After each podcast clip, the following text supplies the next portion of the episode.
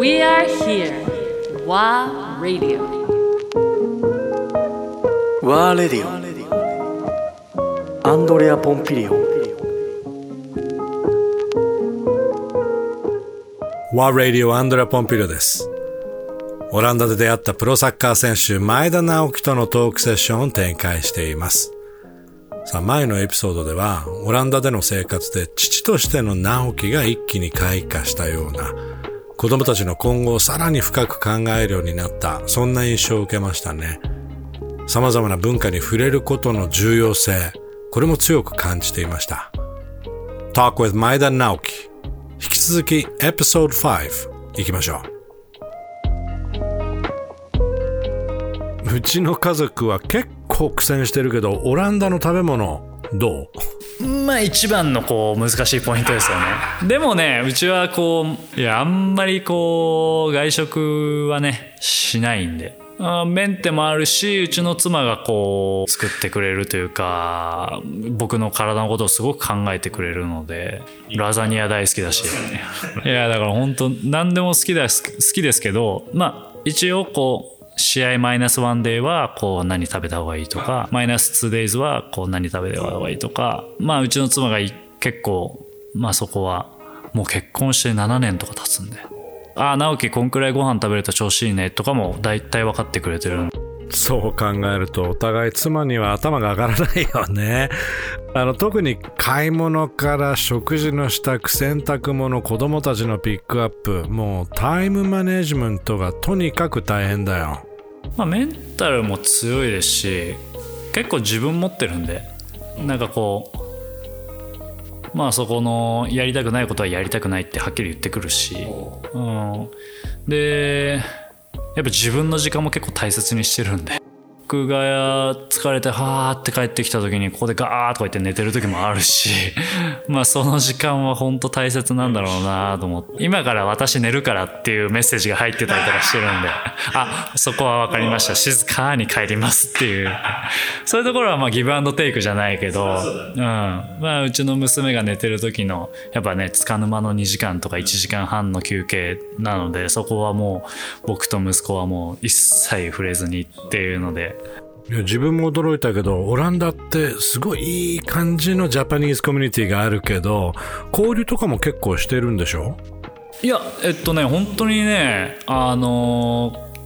後日多分インタビューするカオルさんっていうね方がこう本当に日本食のご飯屋さんで「日本人ですか?」って声かけてきてくれてそうそうそうそうそうそう「あそうなんです」みたいな感じで言ってて「ちょっとよかったら仲良くしません?」みたいな感じで言ってくれてそっから一気にバーって広がりましたね。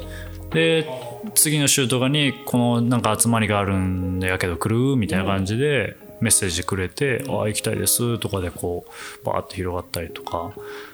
まああとね僕はね結構ご飯屋さんがやっぱ日本食食べたいなって思う時こう、まあ、あとは妻はも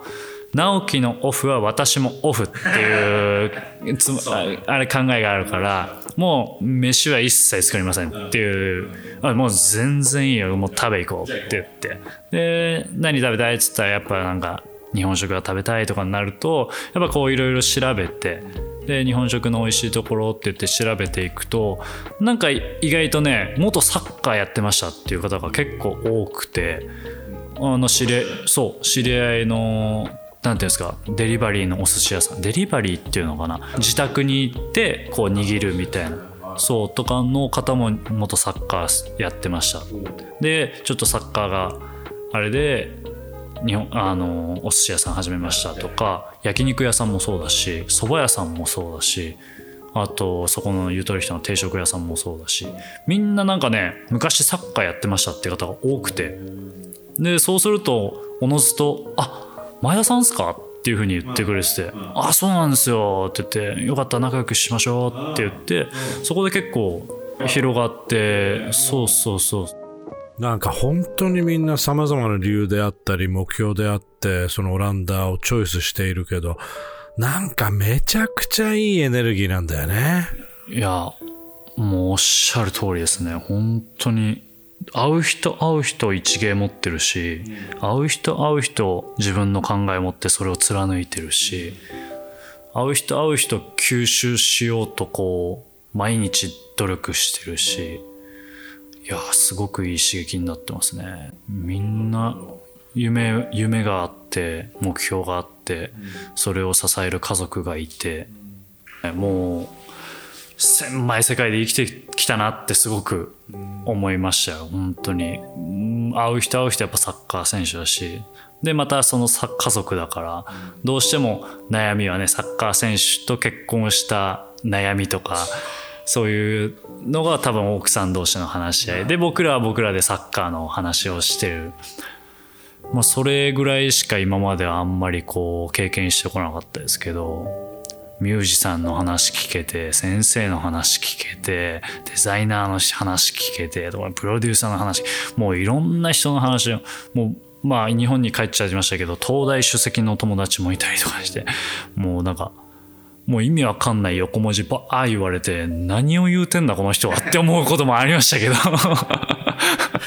えっと今何の話してます？みたいな。とかもありましたけどもうそういうのもね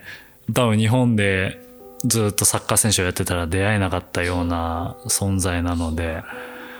オランダに来たことで、まあ、それこそなんか運命的なことを感じたりする？まあ別にこうオランダに来たからまあ多分他の国に行ったとしても多分いろんな出会いがあったりとかいろんな吸収できるような出来事があったりとか考え方があったとは思うんですけどでもうちとの妻とよく話すのが本当に最初の国がオランダでよかったねっていう話はしててもう、まあ、サッカーにおいてもそうだし、えーやっぱ英語が90人口の90何パーセント話せるっていうのはオランダがやっぱ一番唯一だしでやっぱスウェーデン行った時にも思ったのがやっぱオランダ人はすごくフレンドリーでっていうところもそうだしで先ほどの話にも出たやっぱ会う人会う人日本の方もみんなこういう目にフォーカスしてるしっていうところで本当にオランダ来てよかったねっていう話はしてて。いやこれをどれだけ自分のものにして自分の階段をもっと登れるかっていうところはもう自分にかかってるだろうし